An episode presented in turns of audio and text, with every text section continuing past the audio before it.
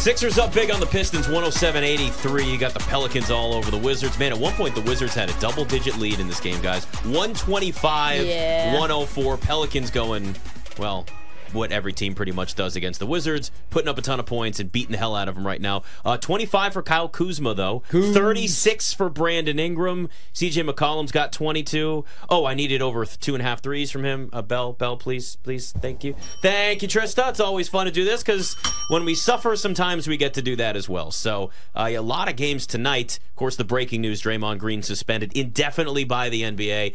He's got to go to counseling and he's got to essentially kind of check the boxes with the NBA before he can come back. So who knows how long that thing's going to take. Trista brought up a pretty good question too during the the break. It was like, what if he like refused? I don't know if he would, but like I think that that's a valid question. Like, I'm not going. yeah, well, like what if he didn't want to agree to those? I mean, it, I don't think it gets messy like that, but who knows? I mean, this could get really, really complicated. You go So, to WWE. He would actually be great at that. Yeah, Great at that. Yeah.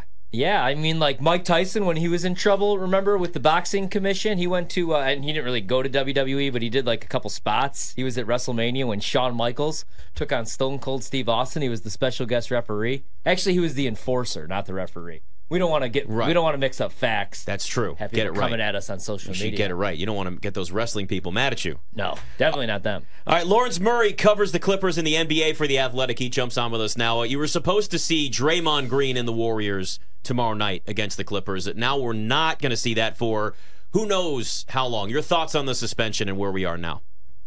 Yeah, I knew that wasn't happening at halftime. Uh, my my guy shows me his phone. It's like Draymond ain't gonna be here Thursday night, and I'm like, I didn't see it. Like I, I knew that it was some people were talking about, but I hadn't seen the clip. And then I see the clip, and I'm like, my guy's got more finishing moves than you'll see in a Royal Rumble these days, man. Like he's got the clothesline, you got the curb stop in the playoffs. What's the bonus? The chokehold Yeah. hauled off and punched Jordan Poole. That was not e- you know not even what 14 months ago, and it's it's uh you know it's not good that that's what we're talking about with Draymond. Like he's our he's a he's a future Hall of Famer, but now you know in 2023 going into possibly 2024 we're going to be talking about like another multi-game suspension. So it's unfortunate for him. It's unfortunate for the Warriors, and uh, hopefully this particular suspension is something that gets him to stop getting suspended. Like when you get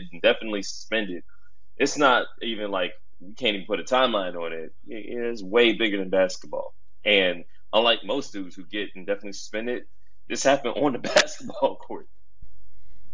Yeah, that Ja Morant, it feels like the first suspension for Ja Morant where they wanted to get it sorted out when he ended up going to his own counseling sessions. Never mind the fact that we've been, I don't know, since June, since he stomped on Sabonis's chest, and then like less than a month since he's choked out Rudy Gobert. So the Draymond incidents have piled up more than just the Jordan Poole. I want to talk about some stuff that's good though, because all of a sudden, what has happened since Russell Westbrook has decided to be the sacrificial lamb and go to the bench. This team is what? 10 and 3?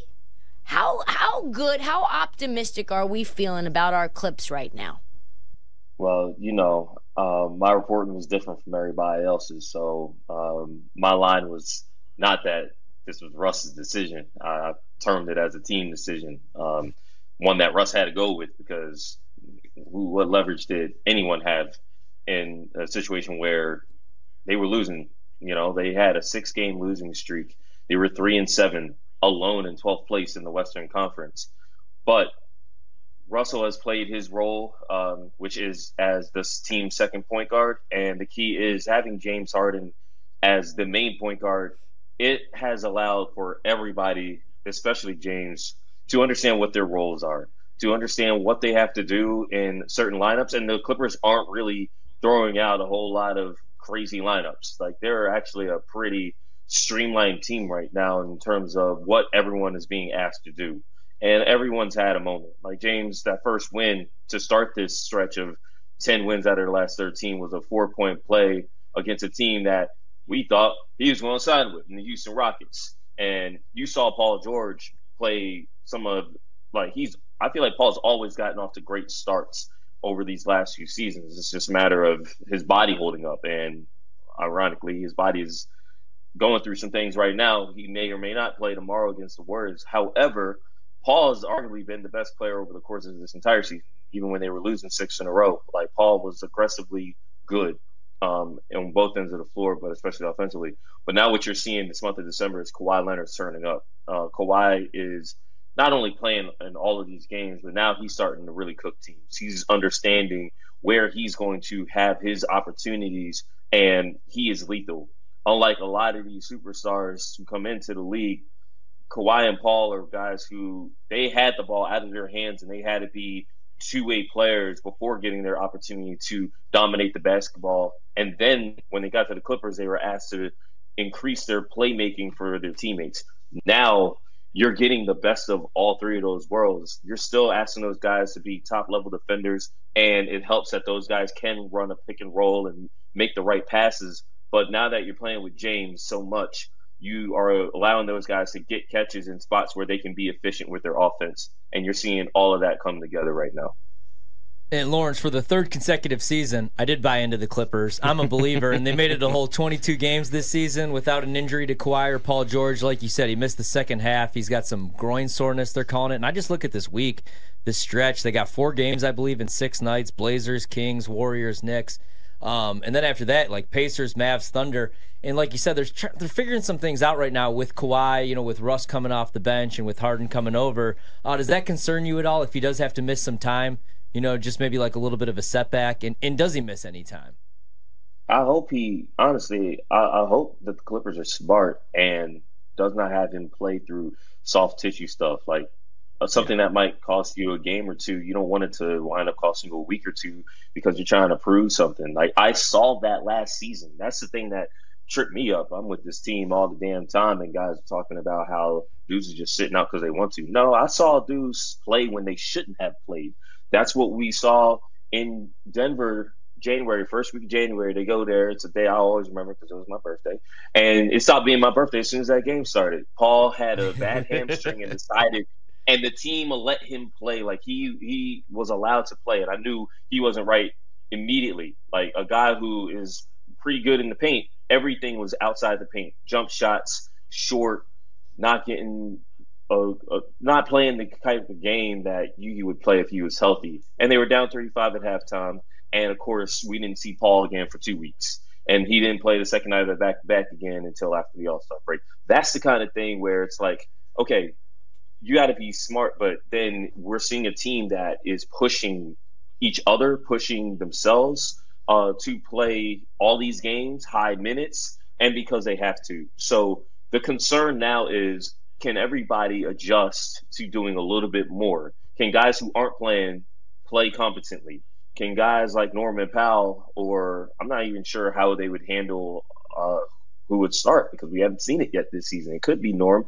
It could be someone like Amir Coffey, who right now out of the playing rotation, but someone who, if you look back at previous seasons, has been able to start and fill in, especially for Paul George. So uh, I, I, feel like because everyone else is playing so well, it's and, and these guys are talented players.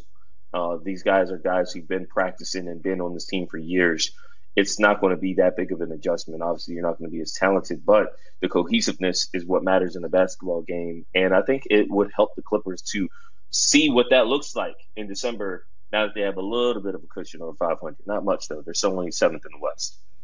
I wanted to follow up on that point about guys playing through or deciding they wanted to, to push through tweaks and, and being banged up. Like, who's responsible for that change happening uh, this season? I'm not going to put it on the NBA's player participation policy. That's for sure. Uh, I think that guys were. Um, I think last year was a year you probably could have taken for granted.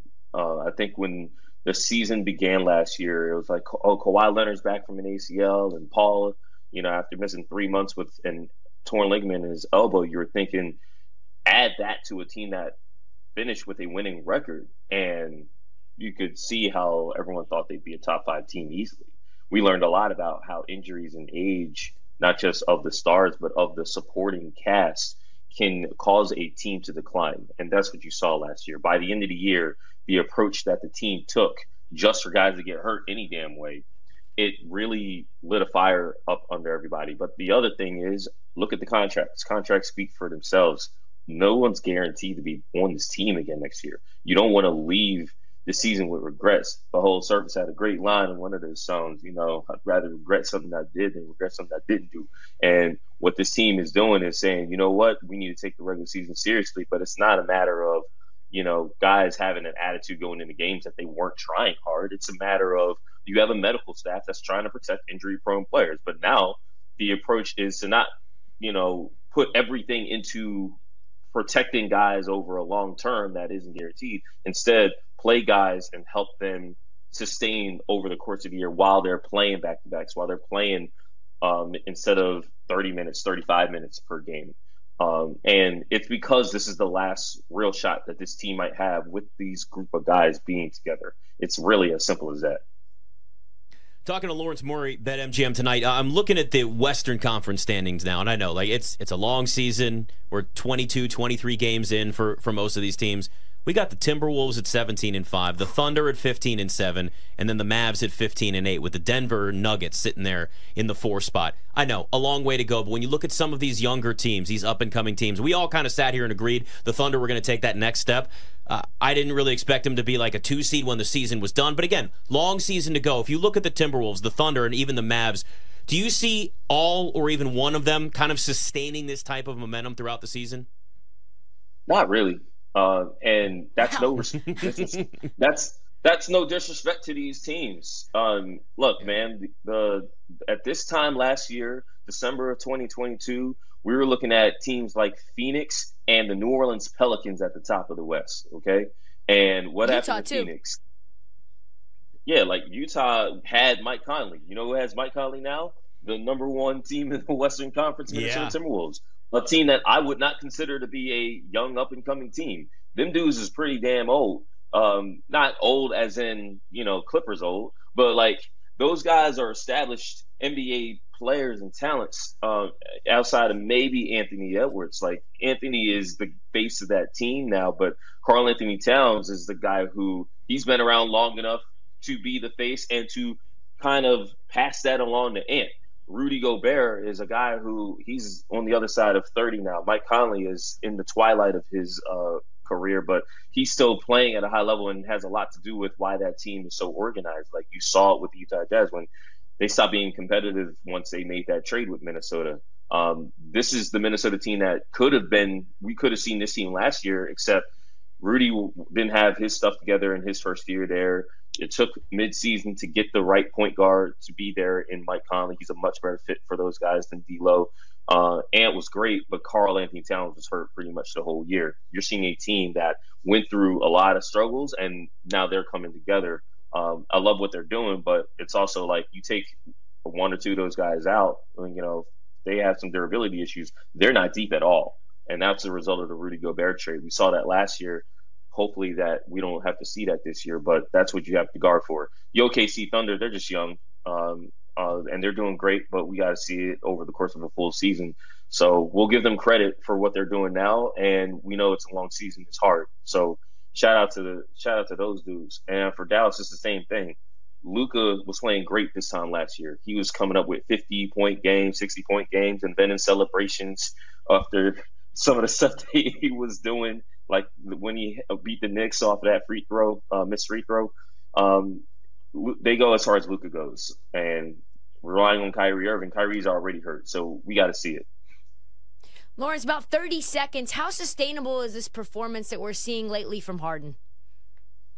I think it's pretty damn sustainable. He's not doing anything too complicated. He's just kind of playing basketball. Set the screen. We're gonna make some decisions. That's it you know what? If they've got, if they can keep this going, All Star Harden. I, I, I, listen. I want to yeah. see the Clippers make a run again. They made the Western Conference Finals, and they it's actually kept time. that roster healthy a couple of years ago. I mean, I, it would be, it would be fun to watch them over the Lakers for a change. Lawrence Thank Murray, the Athletic. Great talking to you, man. Thanks for coming on again. Appreciate y'all. Yeah, I, I just, it's weird to sit here and look and go, wait, like Kawhi and Paul George have been playing this entire season. It's, it's They It's- barely miss games. It's a different. I know. And Until last night. well, and look, guys are going to get banged up. They're vet. Look, they're in their 30s. We all know what happens in your 30s. We're Oh, all yeah. sitting Me here. and you are rest, backs hurt doing and stuff. stuff with our back and God. get a Theragun. People are like, wait till your 40s. I'm like, no, it scares me. It's Wait till your BetMGM tonight. 60s. Ugh.